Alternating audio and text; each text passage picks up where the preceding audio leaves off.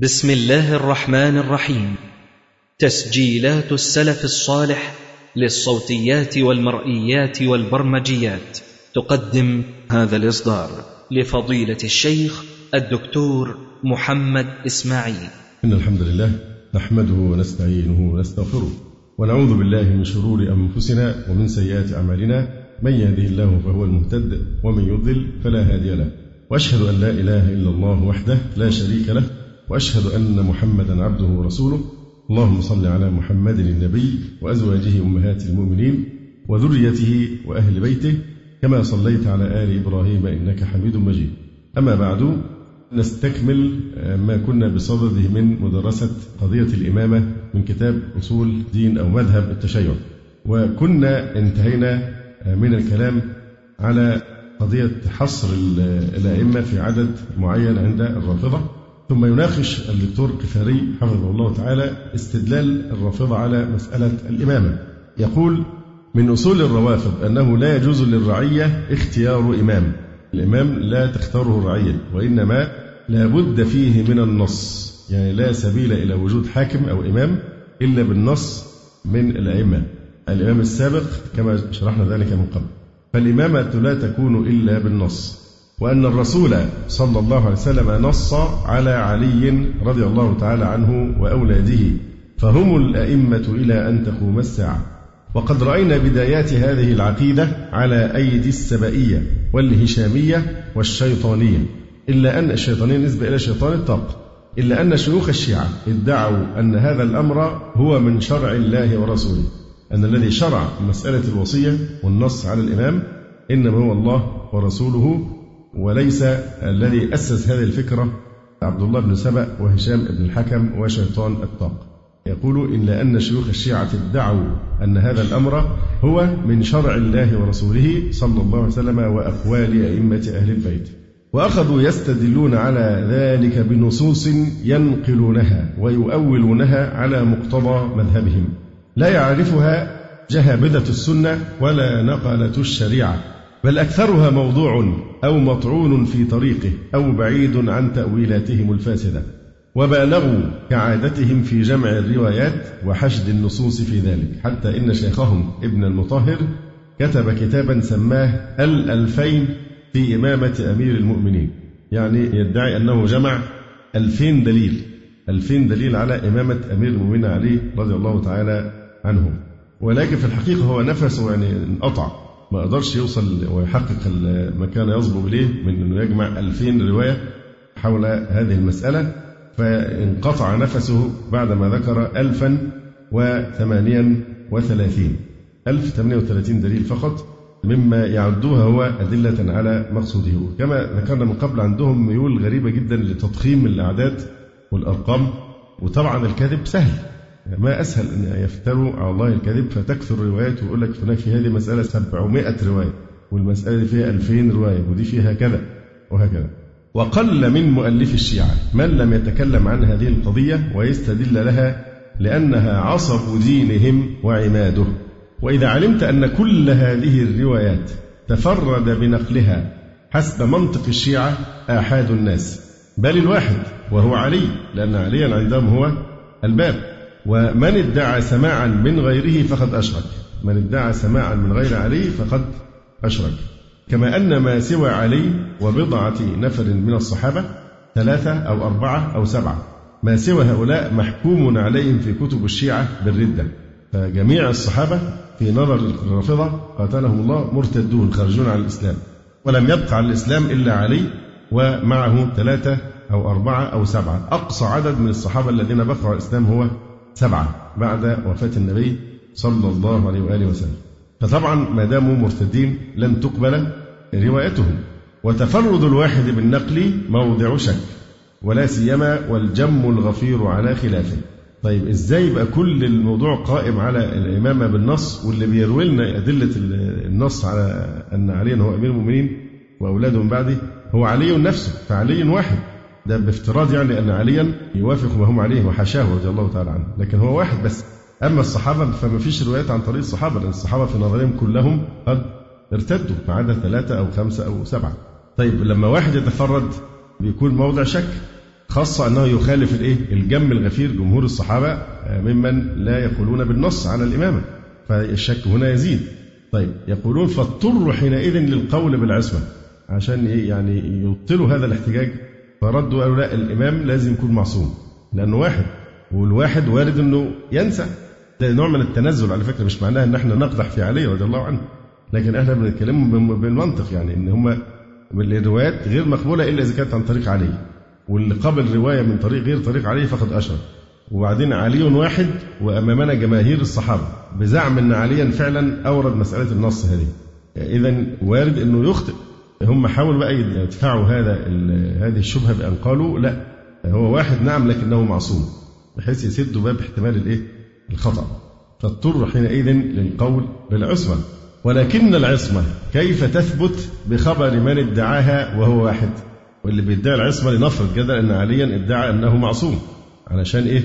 هم ادعوا العصمة عشان يبعدوا احتمال أنه هو واحد ممكن يغلط، لكن لو معصوم مش هيغلط. طيب العصمة كيف تثبت بخبر نفس الشخص الذي ادعاها وهو شخص واحد؟ فخرجوا من دي بأن قالوا إيه؟ إنه اضطروا إلى اختراع بدعة أخرى وهي إثبات المعجزة للأئمة. فصارت قضية الإمامة ترتكز عندهم على ثلاث شعب: النص والعصمة والمعجزة.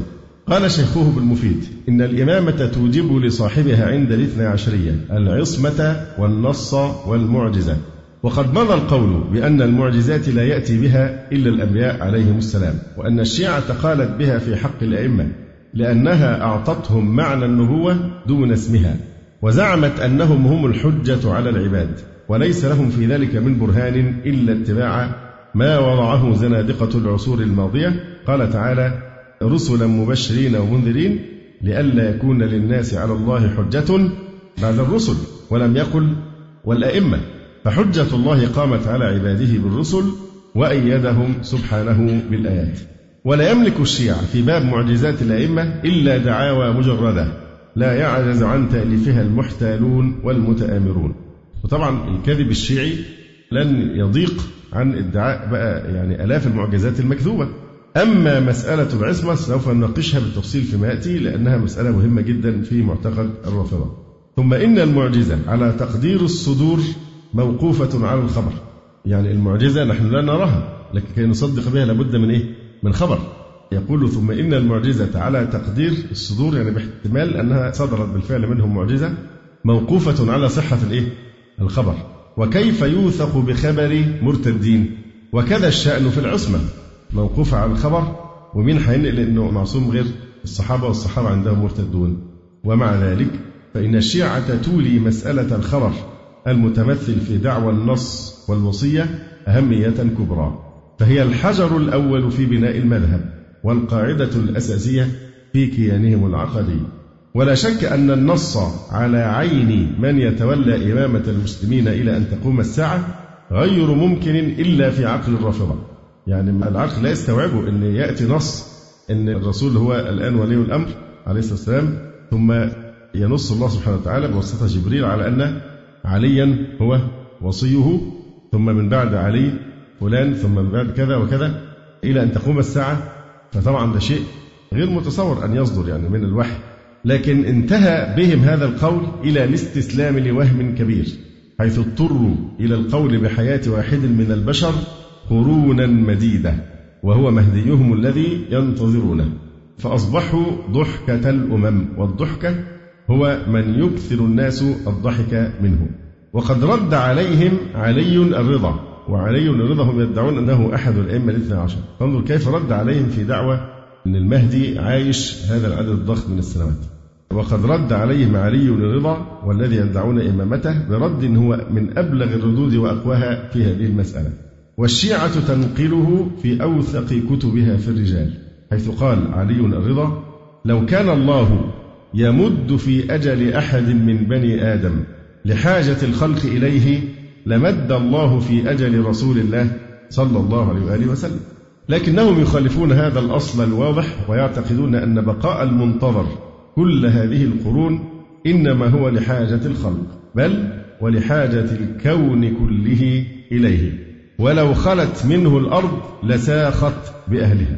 وبعد هذا التأصيل لقضية النص لا أعتقد أننا بحاجة إلى أن نتتبع النصوص في هذه المسألة، لأن هذه القضية انتهت عندهم اليوم إلى الإيمان بهذا المنتظر الذي لا يسمع له حس ولا خبر ولا يرى له عين ولا أثر، ولو كان للناس فيه حاجة لبقي رسول الله صلى الله عليه وسلم وهو أفضل منه، ولكن الأمة في غنى بقرآنها وسنة نبيها صلى الله عليه وسلم عن كل منتظر موهوم وكتاب مزعوم، وسيأتي نقض مسألة الغيبة.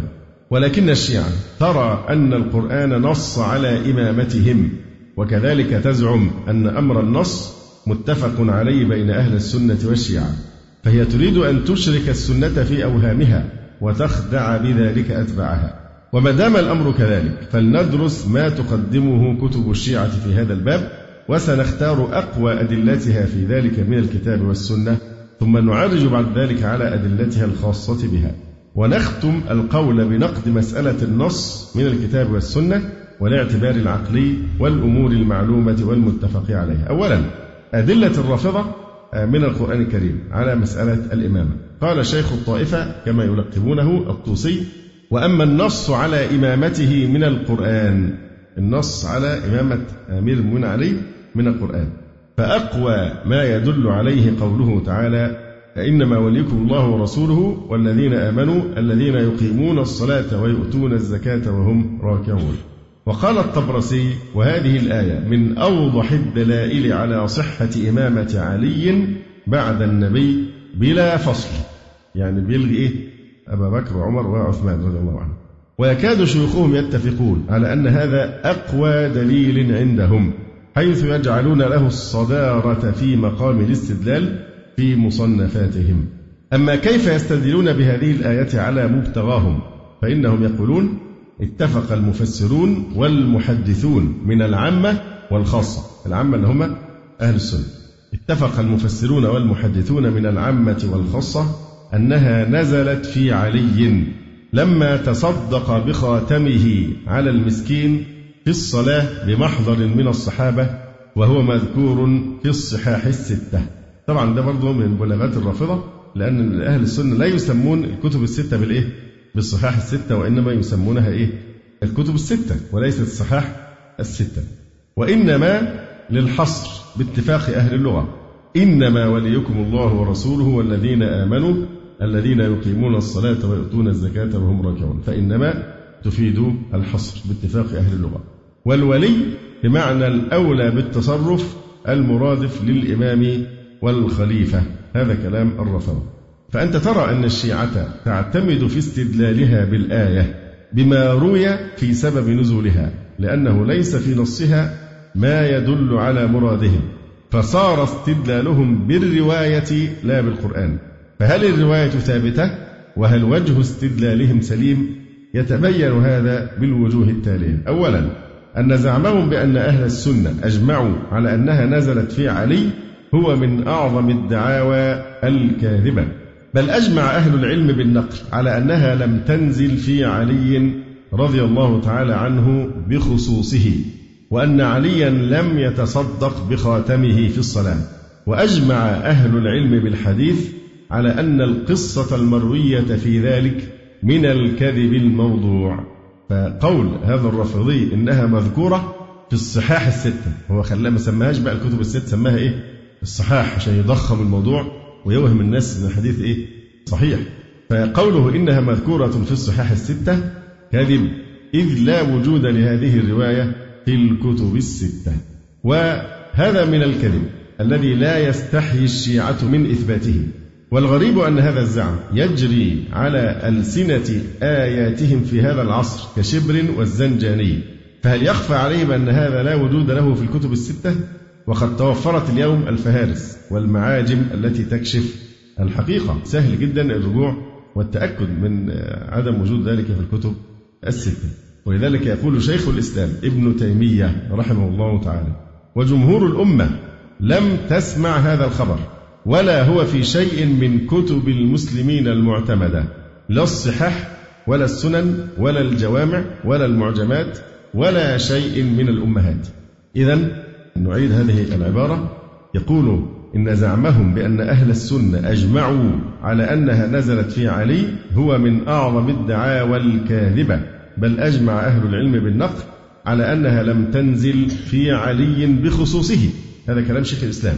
أجمع أهل النقل على أنها لم تنزل في علي بخصوصه، وأن عليا لم يتصدق بخاتمه في الصلاة. وأجمع أهل العلم بالحديث على أن القصة المروية في ذلك من الكذب الموضوع. وقوله إنها مذكورة في الصحاح الستة كذب، إذ لا وجود لهذه الرواية في الكتب الستة. وقد ساق ابن كثير الآثار التي تروى في أن هذه الآية نزلت في علي حين تصدق بخاتمه، وعقب عليها بقوله وليس يصح شيء منها بالكلية لضعف أساندها وجهالة رجالها. هذا أيضا حكم الحافظ ابن كثير على هذه الرواية. طبعا هو قال من الأول أن استدلالهم في الحقيقة بالرواية وليس بالآية، لأن الآية ليس فيها ذكر لأمير المؤمنين علي رضي الله تعالى عنه، وإن كان هو داخلا في قوله والذين آمنوا الذين يقيمون الصلاة ويؤتون الزكاة وهم راكعون. فلا شك أن عليا هو أولى الناس ليدخل في هذه الآية الكريمة بعد الخلفاء يعني الراشدين الثلاثة. يقول ابن كثير وليس يصح منها شيء بالكلية، فيش ولا رواية صحيحة في مسألة قصة أن عليا هو المقصود بالآية وأنه تصدق بخاتمه وهو في داخل الصلاة. يقول ابن كثير وليس يصح شيء منها بالكلية لضعف أسانيدها وجهالة رجالها. ثانيا أن هذا الدليل الذي يستدلون به ينقض مذهب الاثني عشرية، لأنه يقصر الولاية على أمير المؤمنين بصيغة الحصر، إنما وليكم. هم يقولون إيه؟ إنما وليكم الله ورسوله والذين آمنوا الذين يقيمون الصلاة ويؤتون الزكاة وهم راكعون. فده في حق مين؟ أمير المؤمنين علي رضي الله تعالى عنه بخصوصه، لأن هنا في صيغة إيه؟ حصر، إنما. يقول أن هذا الدليل الذي يستدلون به ينقض مذهب الاثني عشرية، لأنه يقصر الولاية على أمير المؤمنين بصيغة الحصر، إنما، فيدل على سلب الإمامة عن باقي الأئمة.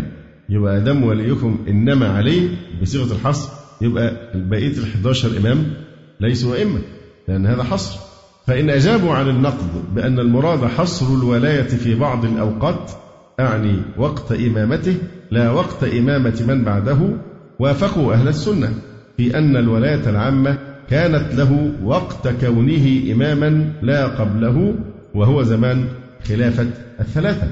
ثالثا أن الله تعالى لا يثني على الإنسان إلا بما هو محمود عنده، إما واجب وإما مستحب. والتصدق أثناء الصلاة ليس بمستحب باتفاق علماء الملة، ولو كان مستحبا لفعله رسول الله صلى الله عليه وآله وسلم ولا حض عليه ولا كرر فعله. وإن في الصلاة لشغلا، كما في الحديث المتفق عليه، إن في الصلاة لشغلا.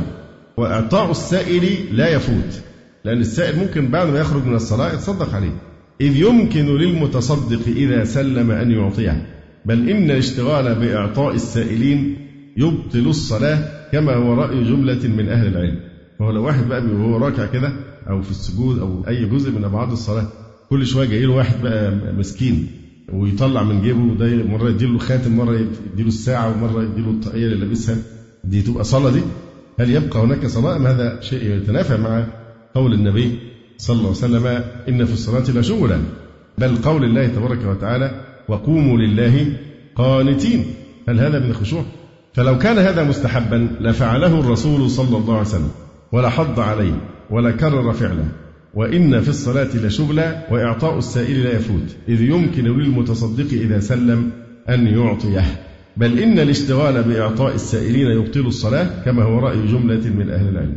رابعا أنه لو قدر أن هذا مشروع في الصلاة لم يختص بالركوع، فكيف يقال لا ولي إلا الذين يتصدقون في حال الركوع؟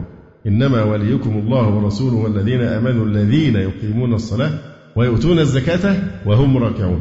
طيب إيه رأيك بقى لو هيتصدق وهو ساجد، أو وهو يتلو التشهد، أو وهو رافع من الركوع؟ إيه الفرق بقى؟ لكن طبعا مفهومهم هو أن محصور إيه؟ ما يكونش ولي إلا إذا كان يتصدق فين؟ في حالة الركوع، بدلالة الحصر بإنما. رابعا أنه لو قدر أن هذا مشروع في الصلاة لم يختص بالركوع، فكيف يقال لا ولي إلا الذين يتصدقون في حال الركوع؟ فإن قيل هذه أراد بها التعريف بعلي، قيل له أوصاف علي التي يعرف بها كثيرة ظاهرة، فكيف يترك تعريفه بالأمور المعروفة كشجاعته وقوته وجهاده مثلا، ويعرف بهذا الأمر الذي لا يعرفه إلا من سمعه وصدق به؟ وجمهور الأئمة لا تسمع هذا الخبر ولا هو في شيء من كتب المسلمين المعتمدة. خامسا، وقولهم إن عليا أعطى خاتمه زكاة في حال ركوعه فنزلت الآية مخالف للواقع، وذلك لأن علي رضي الله عنه لم يكن ممن تجب عليه الزكاة على عهد النبي صلى الله عليه وسلم، فإنه كان فقيرا، وزكاة الفضة إنما تجب على من ملك النصاب حولا، وعلي لم يكن من هؤلاء، لأن الآية تتكلم عن إيه؟ الزكاة، ويؤتون الزكاة وهم راكعون، فمعنى ذلك أن الخاتم طبعا هيكون من فضة، الرجال لا يلبسون إلا خاتم الفضة. هل خاتم الفضة يساوي نصاب خمسمائة وخمسة وتسعين أو يعني مئتين درهم من الفضة الخاتم؟ كذلك فإن إعطاء الخاتم في الزكاة لا يجزي عند كثير من الفقهاء إلا إذا قيل بوجوب الزكاة في الحلي، وقيل إنه يخرج من جنس الحلي، ومن جوز ذلك بالقيمة فالتقويم في الصلاة متعذر، والقيم تختلف باختلاف الأحوال. هيحسبها إزاي؟ الكلام صعب جدا في داخل الصلاة، يقوم قيمة الزكاة في داخل الصلاة. سادسا، لما تبين أن الروايات التي أولوا بمقتضاها الآية باطلة سندا ومتنا، فلا متمسك له حينئذ بالآية بوجه سائد. ملهمش بقى، ده أقوى دليل عندهم، وأقوى دليله عندهم ملوش علاقة بقضية إيه؟ إثبات إمامة علي عن طريق هذه الآية الكريمة، بل إن الآية حجة عليهم لأنها جاءت بالأمر بموالاة المؤمنين والنهي عن موالاة الكافرين، وليس للرافضة فيما يظهر من نصوصها وتاريخها من ذلك نصيب. يعني حتى لو كانت الآية لها سبب نزول بحق علي، لكن العبرة بإيه؟ بعموم اللفظ وليس بخصوص السبب، ده جدلا إذا كان سلمنا لهم يعني مثل هذا. فالآية تأمرنا بموالاة المؤمنين، إنما وليكم الله ورسوله والذين آمنوا، الذين صيغة عموم تعم جميع المؤمنين، الذين يقيمون الصلاة ويؤتون الزكاة وهم راكعون، ومن يتولى الله ورسوله والذين آمنوا فإن حزب الله هم الغالبون. وهذا المعنى يدرك بوضوح من سياق الآيات، إذ قبل هذه الآية الكريمة جاء قول الله سبحانه: يا أيها الذين آمنوا لا تتخذوا اليهود والنصارى أولياء بعضهم أولياء بعض ومن يتولهم منكم فإنه منهم إن الله لا يهدي القوم الظالمين. فهذا نهي صريح عن موالاة اليهود والنصارى بالود والمحبة والنصرة، ولا يراد بذلك باتفاق الجميع الولاية بمعنى الإمارة، وليس هذا بوارد أصلا. يعني يا أيها الذين آمنوا لا تتخذوا اليهود والنصارى أولياء، هل المقصود لا تعينوهم وراء عليكم، ولا ولاية المحبة والنصرة والود؟ بعضهم أولياء بعض وما يتولهم منكم فإنه منهم إن الله لا يهدي القوم الظالمين. باتفاق العلماء لا يراد بالولاية هنا الإمارة، وإنما يراد بها النصرة والمودة والمحبة. ثم أردف ذلك بذكر من تجب موالاته، وهو الله ورسوله والمؤمنون، إنما وليكم الله ورسوله والذين آمنوا إلى آخره. فواضح من ذلك أن موالاة المحبة والنصرة التي نهى عنها في الأولى هي بعينها التي أمر بها المؤمنين في هذه الآية بحكم المقابلة، كما هو بين جلي من لغة العرب. قال الرازي: لما نهى في الآيات المتقدمة عن موالاة الكفار أمر في هذه الآية بموالاة من تجب موالاته. وقال شيخ الإسلام ابن تيمية رحمه الله تعالى: إنه من المعلوم المستفيض عند أهل التفسير خلفا عن سلف أن هذه الآية نزلت في النهي عن موالاة الكفار والأمر بموالاة المؤمنين. سابعا، قولهم إن المراد بقوله إنما وليكم الله ورسوله إلى آخره الإمارة لا يتفق مع قوله سبحانه: إنما وليكم الله ورسوله والذين آمنوا، فإن الله سبحانه وتعالى لا يوصف بأنه متول على عباده، هل الله يوصف بأنه أمير على عباده؟ هل هذا يليق بالله سبحانه وتعالى؟ لو هم قالوا إنما وليكم الله ورسوله وأن الولاية المقصود بها هنا الإمارة، يبقى كأنك تجيز ذلك في حق الله تبارك وتعالى.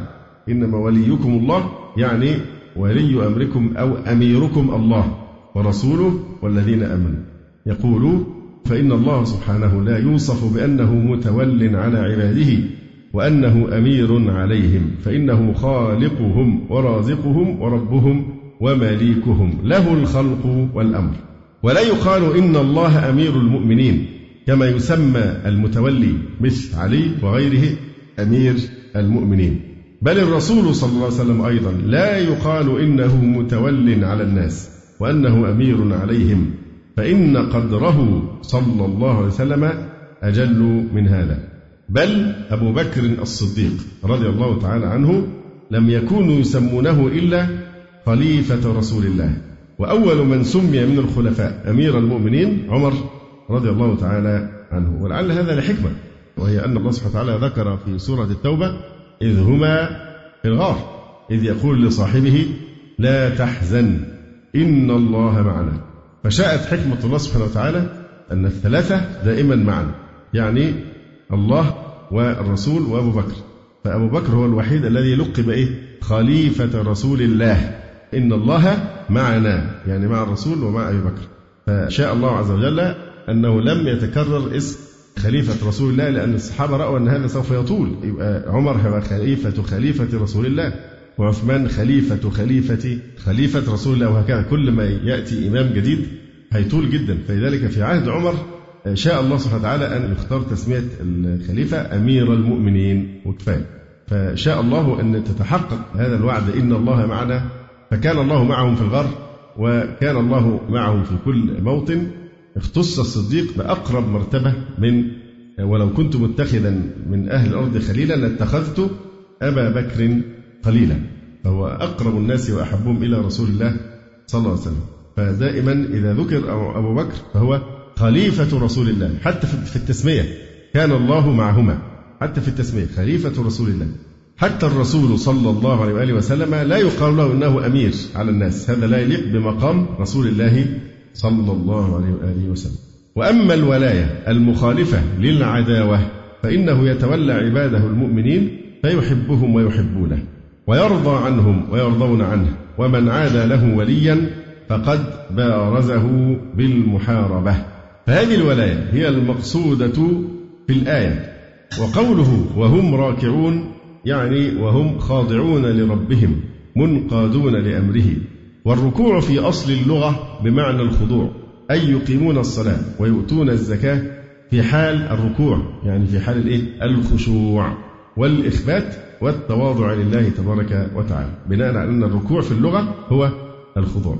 ثامنا، إن الفرق بين الولاية بالفتح والولاية بالكسر معروف في اللغة، فالولاية ضد العداوة وهي المذكورة في هذه النصوص، إنما وليكم الله ورسوله والذين آمنوا إلى آخره. ليست هي الولاية بالكسر التي هي الإمارة، وهؤلاء الجهال يجعلون الولي هو الأمير ولا يفرقون بين اللفظين، مع أنه واضح أن الولاء بالفتح وهو ضد العداوة، والاسم منه مولا وولي، والولاية بالكسر والاسم منها وال ومتول. ولهذا قال الفقهاء إذا اجتمع في الجنازة الوالي والولي فقيل يقدم الوالي وهو قول أكثرهم، وقيل يقدم الولي، فلفظ الولي والولاية غير لفظ الوالي، لأن الوالي معناها الإيه؟ الإمارة الأمير، لكن الولي قريب الميت، أقرب الناس من العصبة للميت. إذا اجتمع في الجنازة الوالي والولي من يقدم؟ فالوالي اللي هو من الولاية بالكسر الأمير السلطان، أما الولي فهو ولي الميت. ولو أراد الله سبحانه وتعالى الولاية التي هي الإمارة لقال ما كانش يقول إنما وليكم الله ورسوله، وإنما كان يقول إنما يتولى عليكم من الولاية بالكسر. فتبين أن الآية دلت على الموالاة المخالفة للمعاداة الثابتة لجميع المؤمنين بعضهم على بعض، ولهذا جاء قوله والذين آمنوا بصيغة الجمع، وإذا كانت هذه أقوى أدلتهم كما يقوله شيوخهم تبين أنهم ليسوا على شيء. هذا أقوى ما عندهم من الأدلة.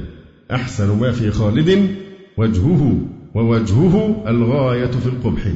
وإذا كانت هذه أقوى أدلتهم كما يقول شيوخهم تبين أنهم ليسوا على شيء، ذلك أن الأصل أن يستعمل في هذا الأمر العظيم والذي هو عند الشيعة أعظم أمور الدين ومنكره في عداد الكافرين، لابد أن تكون الصيغة صيغة واضحة جلية يفهمها الناس بمختلف طبقاتهم، يدركها العامي كما يدركها العالم، ويفهمها اللاحق كما يفهمها الحاضر، ويعرفها البدوي كما يعرفها الحضري.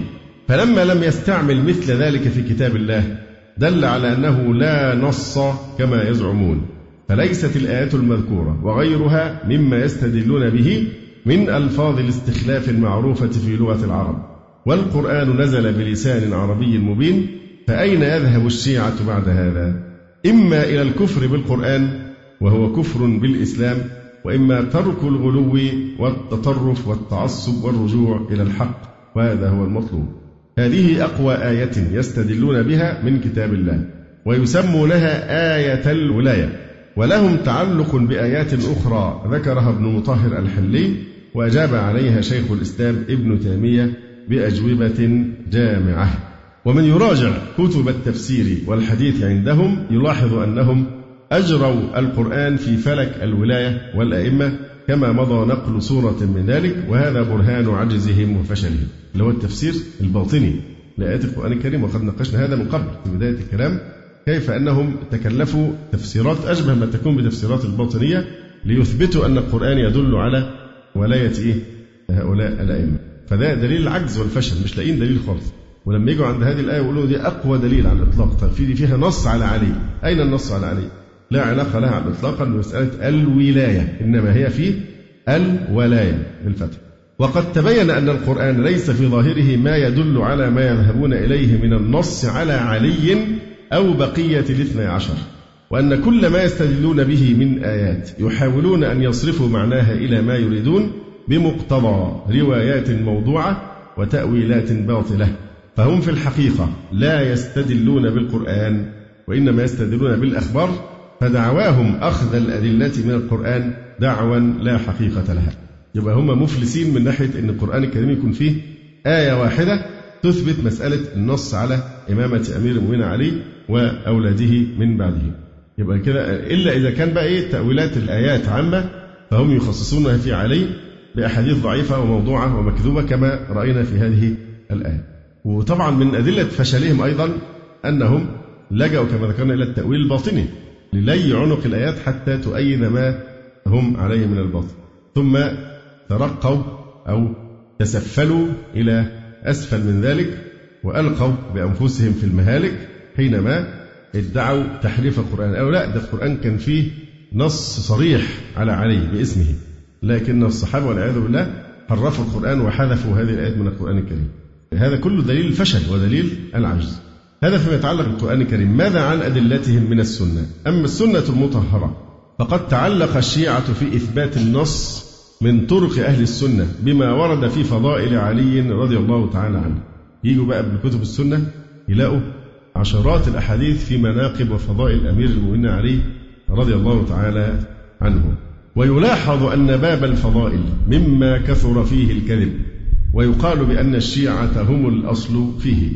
يقول ابن أبي الحديد: الكذب في أحاديث الفضائل جاء من جهة الشيعة، ولهذا تجد في كتب الموضوعات الأحاديث الموضوعة في حق علي أكثر من الأحاديث الموضوعة في حق غيره من الخلفاء الأربعة رضي الله عنهم أجمعين. والفضائل الواردة في حق علي رضي الله عنه ليست من ألفاظ النصوص والوصايا والاستخلاف، ونحن قطعا نؤمن بفضائل أمير المؤمنين علي ثبت له في السنة الشريفة، لكن كل الفضائل التي تتكلمون عنها لا علاقة لها بموضوع الإيه؟ الإمامة والاستخلاف والوصاية والنص، لا في لغة العرب ولا في عرفهم ولا في شريعة الإسلام ولا في عقول العقلاء، إنما هي فضائل أدخلها هؤلاء في الدعاوى. وقد قام ابن حزم بحصر الأحاديث الواردة في فضائل علي رضي الله عنه فقال: وأما الذي صح من فضائل علي فهو قول النبي صلى الله عليه وآله وسلم: أنت مني بمنزلة هارون من موسى إلا أنه لا نبي بعدي. ونص الحديث كما أخرجه البخاري رحمه الله أن رسول الله صلى الله عليه وسلم خرج إلى تبوك واستخلف عليا على المدينة أميرا على المدينة، فقال: أتخلفني في الصبيان والنساء؟ أخرج مع المخلفين من الصبيان والنساء. فقال: ألا ترضى أن تكون مني بمنزلة هارون من موسى إلا أنه ليس نبي بعدي؟ فهذا الحديث لا شك أنه لا حجة فيه للرافضة: أنت مني بمنزلة هارون من موسى إلا أنه لا نبي بعدي. يقول الإمام ابن حزم رحمه الله تعالى في إثبات أن هذا الحديث لا حجة فيه للرافضة، يقول: وهذا لا يوجب له فضلا على من سواه ولا استحقاق الإمامة بعده عليه السلام، لأن هارون لم يلي أمر بني إسرائيل بعد موسى عليه السلام، وإنما ولي الأمر بعد موسى يوشع ابن نون عليه السلام فتى موسى وصاحبه الذي سافر معه في طلب الخضر عليهما السلام، كما ولي الأمر بعد رسول الله صلى الله عليه وسلم صاحبه في الغار الذي سافر معه إلى المدينة. وإذا لم يكن علي نبيا كما كان هارون نبيا، ولا كان هارون خليفة بعد موت موسى على بني إسرائيل، فصح أن كونه رضي الله عنه من رسول الله بمنزلة هارون من موسى إنما هو في القرابة فقط، في القرابة وليس في الاستخلاف، لأن الذي ولي الأمر بعد موسى هو يوشع بن نون. وأيضا فإنما قال له رسول الله صلى الله عليه وسلم هذا القول إذ استخلفه على المدينة في غزوة تبوك، فقال المنافقون: استقله أو استثقله فخلفه، فلحق علي برسول الله صلى الله عليه وسلم فشكى ذلك إليه. العبارة فيها نوع من المواساة لعلي، لما نشوف سبب ورود الحديث قال له: أتخلفني في النساء والصبيان؟ فقال له رسول الله صلى الله عليه وسلم حينئذ: أنت مني بمنزلة هارون من موسى. يريد عليه السلام أنه استخلفه على المدينة مختارا لاستخلافه، ثم قد استخلف عليه السلام قبل تبوك وبعد تبوك على المدينة في أسفاره رجالا سوى علي رضي الله عنه. هل مجرد أنه يستخلفه دي معناها أنه هو يكون إماما؟ طيب إذن هناك صحابة كثيرون آخرون استخلفهم النبي عليه السلام على المدينة، فصح أن هذا الاستخلاف لا يوجب لعلي فضلا على غيره ولا ولاية الأمر من بعده، كما لم يوجب ذلك لغيره من المستخلفين. وتشبيه علي بهارون ليس بأعظم من تشبيه أبي بكر بإبراهيم وعيسى. إذا كان ده يعني يعمل فضيلة أو لا شك هو فضيلة لعلي أن الرسول شبهه بمن؟ بهارون. لكن تشبيه علي بهارون هل هو أعظم من تشبيه أبي بكر بإبراهيم وعيسى وتشبيه عمر بنوح وموسى كما في الحديث المعروف؟ فإن هؤلاء الأربعة أفضل من هارون، وكل من أبي بكر وعمر شبه باثنين لا بواحد. يعني علي شبه بمين؟ بهارون فقط، لكن أبو بكر شبه بمين؟ بإبراهيم وعيسى، وعمر شبه بنوح وموسى عليهم جميعا الصلاة والسلام. فإن هؤلاء الأربعة أفضل من هارون، الأربعة من الأنبياء يعني أفضل من هارون، وكل من أبي بكر وعمر شبه باثنين لا بواحد، فكان هذا التشبيه أعظم من تشبيه علي، مع أن استخلاف علي له فيه أشباه وأمثال من الصحابة، وهذا التشبيه ليس لهذين فيه شبيه، فلم يكن الاستخلاف من الخصائص ولا التشبيه بنبي في بعض أحواله من الخصائص. من فضائل أمير المؤمنين علي رضي الله عنه قول النبي صلى الله عليه وسلم: لأعطين الراية غدا رجلا يحب الله ورسوله ويحبه الله ورسوله. وهذه صفة واجبة لكل مسلم وفاضل. لأعطين الراية غدا رجلا يحب الله ورسوله ويحبه الله ورسوله.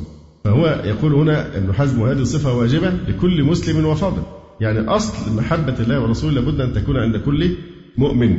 فالمقصود أن هذا الوصف ليس من خصائص علي رضي الله عنه، يعني في فرق بين المناقب وبين الخصائص، فالمناقب ممكن تكون مشتركة بين الصحابي وغيره من الصحابة، أما الخصائص فهي ما خص هو به دون غيره.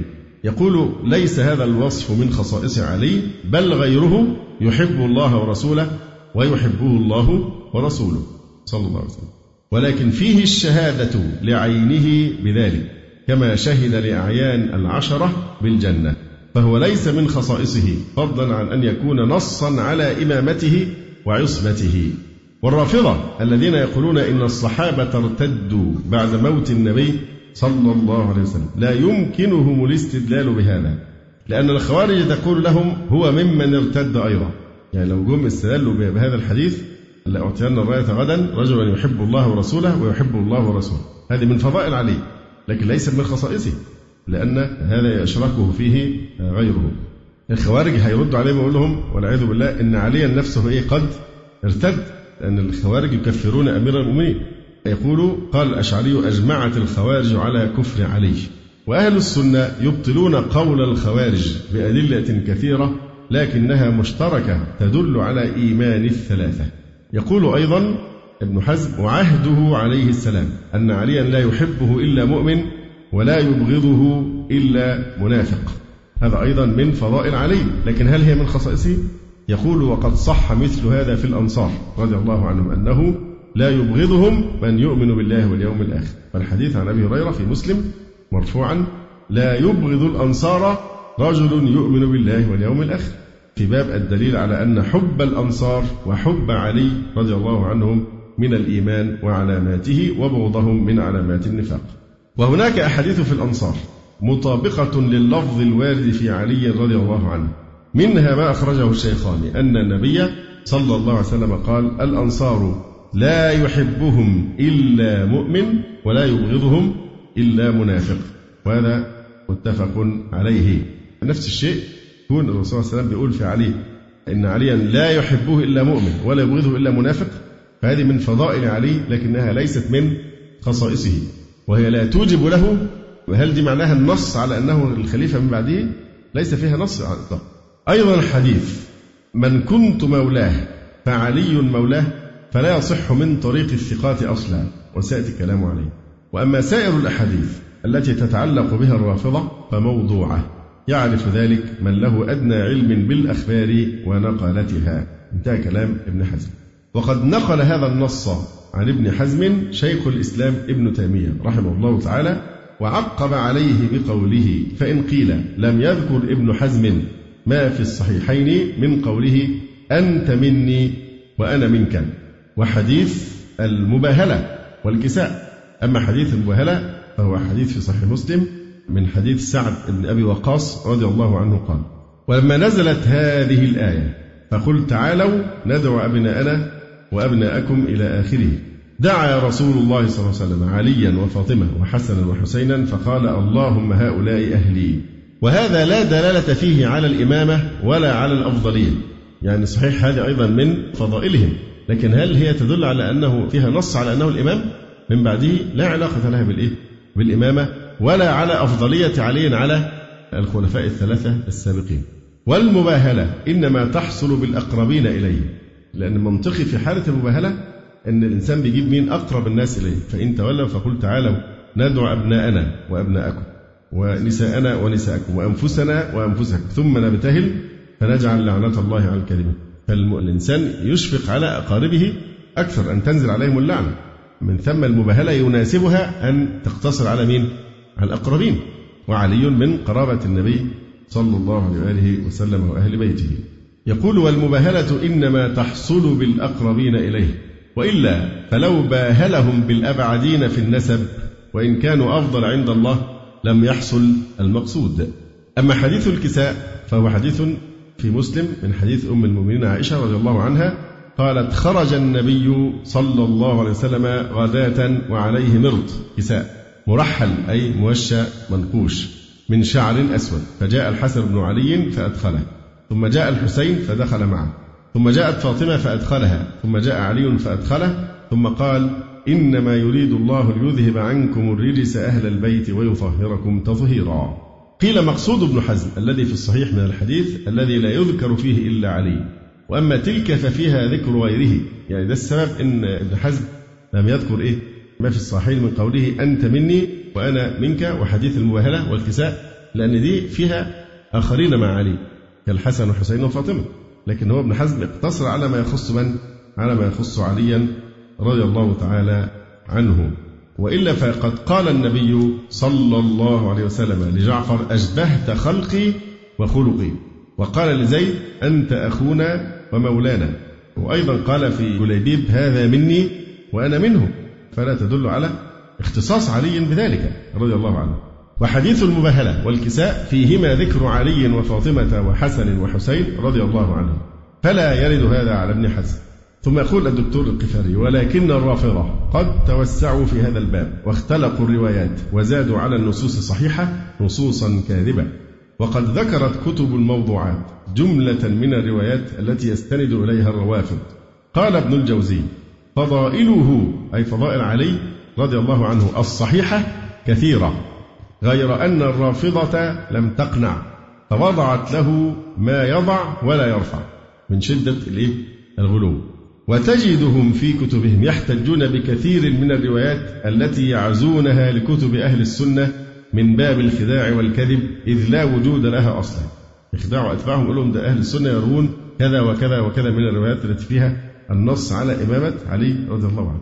ولذلك قال شيخ الإسلام ابن تيمية رحمه الله تعالى: ورأيت كثيرا من ذلك المعزو الذي عزاه أولئك اللي هو شيوخ الروافض إلى المسند والصحيحين وغيرهما باطلا لا حقيقة له.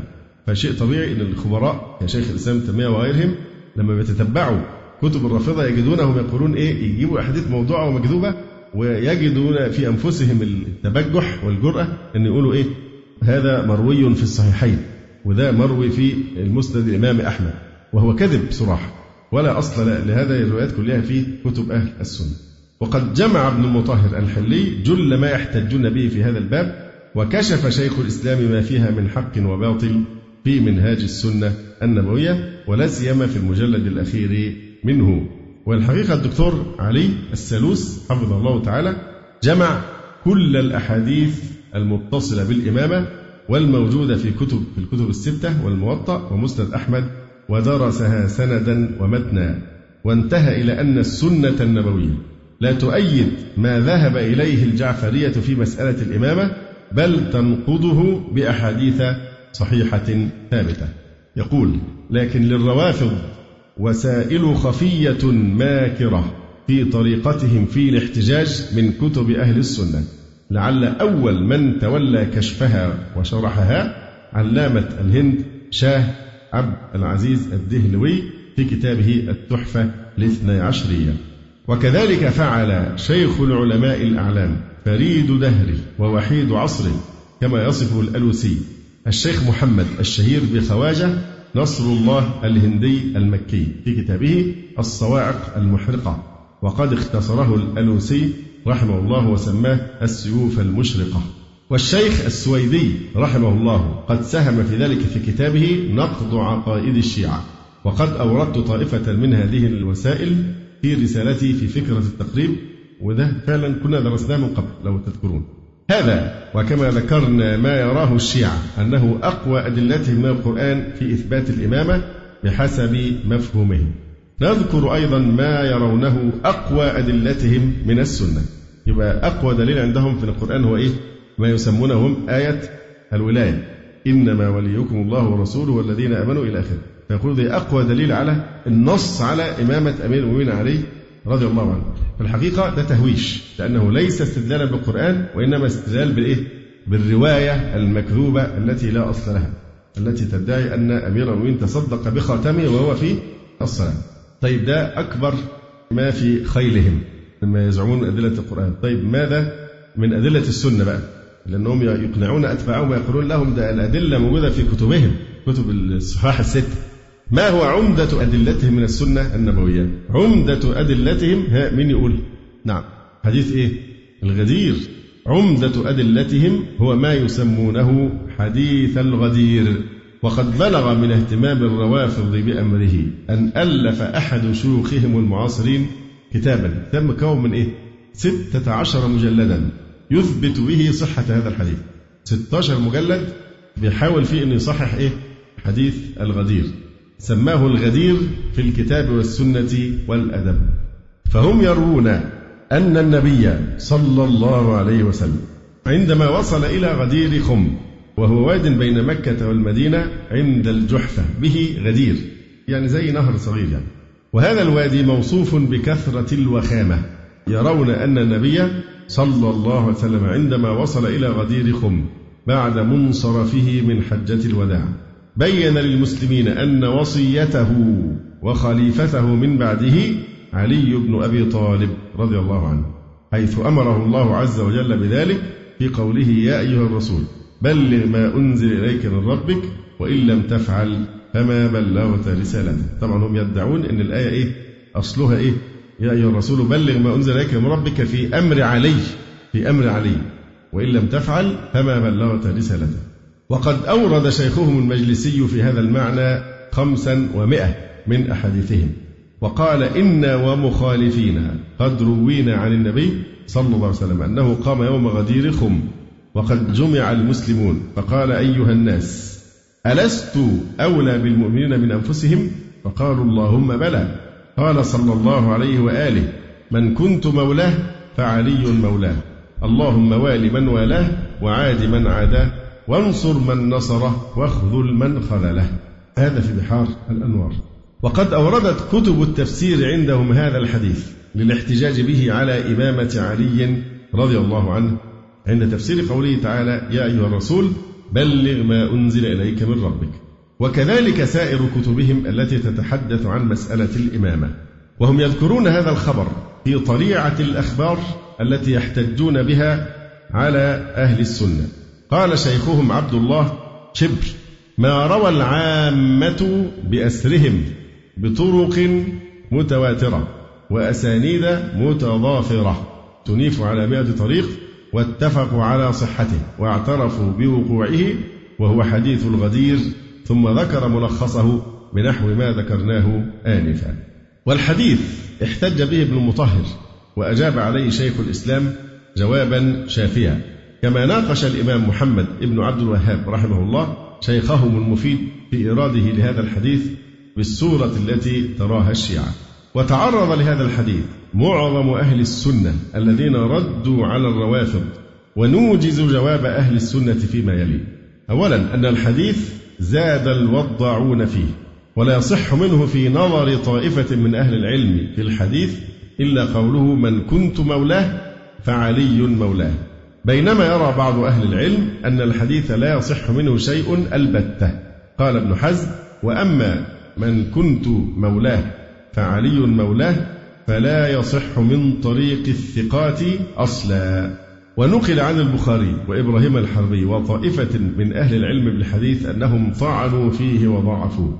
قال شيخ الإسلام ابن تيمية أما قوله من كنت مولاه فعلي مولاه فليس هو في الصحاح، لكن هو مما رواه أهل العلم وتنازع الناس في صحته. وأما قوله اللهم وال من والاه وعاد من عاداه وانصر من نصره واخذل من خذله فهو كذب باتفاق أهل المعرفة بالحديث.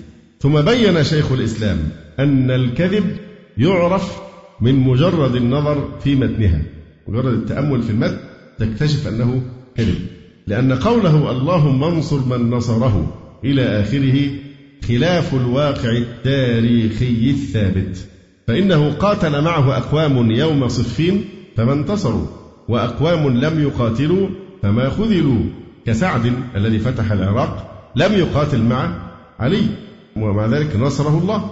فلو كان الحديث اللهم انصر من نصره واخذل من خذل طبعا ما كانش خذلان، لكن ده كان اجتهاد أن يعتزل القتال، فسعد لم يقاتل مع علي وهو الذي فتح تلك الفتوح، وكذلك أصحاب معاوية وبني أمية الذين قتلوه فتحوا كثيرا من بلاد الكفار ونصرهم الله.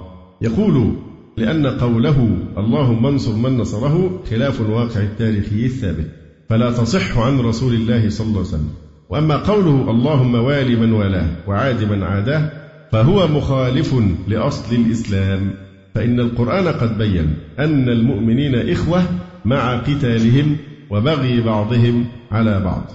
يعني هو هنا اللهم وال من والاه وعاد من عاداه للقرآن الكريم، مع أنه أثبت أنه قد يحصل قتال وبغي من بعض من بعضهم على بعض، لكن أثبت له صفة الإيه؟ الأخوة في الإيمان، إنما المؤمنون إخوة وإن طائفتان من المؤمنين اقتتلوا فأصلحوا بين أخويكم. فأثبت أخوة الإيمان مع حصول الاقتتال. قال شيخ الإسلام ابن تيمية بعد ذكره لخلاف أهل العلم في ثبوت قول النبي صلى الله عليه وسلم: من كنت مولاه فعلي مولاه، إن لم يكن النبي قاله فلا كلام، فإن قاله فلم يرد به قطعا الخلافة بعده، إذ ليس في اللفظ ما يدل عليه، وهذا الأمر العظيم يجب أن يبلغ بلاغا مبينا، والموالاة ضد المعاداة، وهذا حكم ثابت لكل مؤمن.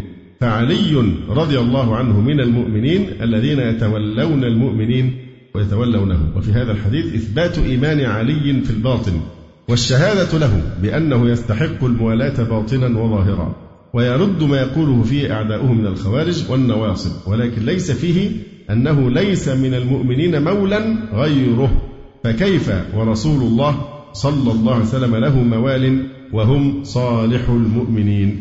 قال الفيروز آبادي صاحب القاموس: وأما ما يظنه من يظن من الرافضة أن في الآية اللي هي إنما وليكم الله ورسوله أو في الحديث دلالة على أن علي رضي الله عنه هو الخليفة بعد النبي، فمن الجهل المقطوع بخطأ صاحبه، فإن الولاية بالفتح هي ضد العداوة، والاسم منها مولا وولي، والولاية بكسر الواو هي الإمارة، والاسم منها وال ومتول، والموالاة ضد المعاداة وهي من الطرفين كقوله تعالى: وإن تظاهر عليه فإن الله هو مولاه وجبريل وصالح المؤمنين والملائكة بعد ذلك ظهير. وقال تعالى: ذلك بأن الله مولى الذين آمنوا وأن الكافرين لا مولى لهم. وقال تعالى: والمؤمنون والمؤمنات بعضهم أولياء بعض. والآيات في هذا المعنى كثيرة. ويبدو أن الرافضة وجدوا أن الحديث لا يخدم أغراضهم، فزادوا فيه زيادات فاحشة. وقد رأى الإمام محمد بن عبد الوهاب رحمه الله في جملة من الزيادات التي زادها الروافض في هذا الحديث ما هو كفر بإجماع المسلمين، ومن يقرأ زيادتهم في ذلك من خلال ما جمعه المجلسي في بحاره يرى من الكفر والضلال ما يستغرق شرحه الصفحات الطوال، ويكفي في الحكم بكذبه مجرد النظر إلى متنه. ومن المعلوم لغة وعقلا وعرفا فضلا عن الشرع أن الاستخلاف لا يكون بمثل هذه الألفاظ. لو رسول الله صلى الله عليه وسلم أراد أن يستخلف عليه، هل كان هيقول اللهم والي من ولاه وعادي من عداه وبس، ولا هينص ألا إن الخليفة من بعد مثلا علي بن أبي طالب؟ فالاستخلاف لا يكون بمثل هذه الألفاظ. لذلك قال الحسن ابن الحسن بن علي بن أبي طالب كما يروي البيهقي حينما قيل له: ألم يقل رسول الله صلى الله عليه وسلم لعلي من كنت مولاه فعلي مولاه؟ قال: أما والله إن رسول الله صلى الله عليه وسلم إن كان يعني الإبرة والسلطان والقيام على الناس بعده لأفصح لهم بذلك كما أفصح لهم بالصلاة والزكاة وصيام رمضان وحج البيت، ولقال لهم إن هذا ولي أمركم من بعدي فاسمعوا له وأطيعوا، فما كان من وراء هذا شيء، فإن أنصح الناس للمؤمنين رسول الله صلى الله عليه وسلم. الرسول ما نص على علي على الإطلاق. والمعنى الذي في الحديث يعم كل مؤمن، ولكن خص بذلك عليا رضي الله عنه لأنه قد نقم منه بعض أصحابه، وأكثر الشكاية ضده حين أرسله النبي صلى الله عليه وسلم إلى اليمن قبل خروجه من المدينة لحجة الوداع. ولذلك قال البيهقي: ليس فيه إن صح إسناده نص على ولاية علي بعده، فقد ذكرنا من طرقه في كتب الفضائل ما دل على مقصود النبي صلى الله عليه وسلم من ذلك، وهو أنه لما بعثه إلى اليمن كثرت الشكاة عنه وأظهروا بغضه، فأراد النبي صلى الله عليه وسلم أن يذكر اختصاصه به ومحبته إياه، ويحثهم بذلك على محبته وموالاته وترك معادته، فقال: من كنت وليه فعلي وليه، وفي بعض الروايات من كنت مولاه فعلي مولاه. والمراد به ولاء الإسلام ومودته، وعلى المسلمين أن يوالي بعضهم بعضا ولا يعادي بعضهم بعضا. في ختام الكلام على حديث الغدير يذكر الدكتور قفاري بعض الملاحظات. أولا أن قوله سبحانه وتعالى: يا أيها الرسول بلغ ما أنزل إليك من ربك، نزلت قبل حجه بمدة طويلة، ويوم الغدير إنما كان ثمان عشر من ذي الحجة بعد رجوعه من الحج، في حين الآية نزلت قبل الحج بمدة طويلة. فقولهم بأنه حينما نزلت عليه هذه الآية خطب خطبة الغدير هو وضع من لا يعرف كيف يضع، مش خبير في الكلام.